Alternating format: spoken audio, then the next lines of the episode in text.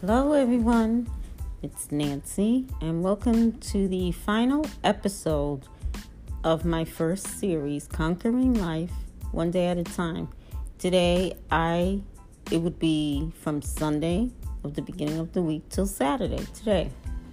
So I just have something very simple.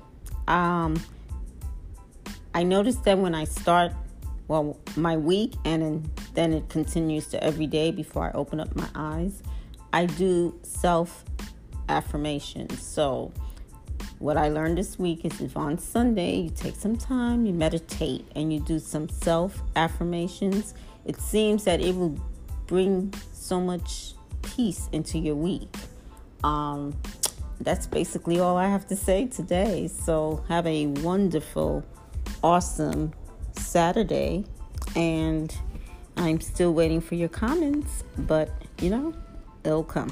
All right, this uh I'm gonna end this with a song and I'm dedicating it to my youngest, Elimana. Have a good one, y'all.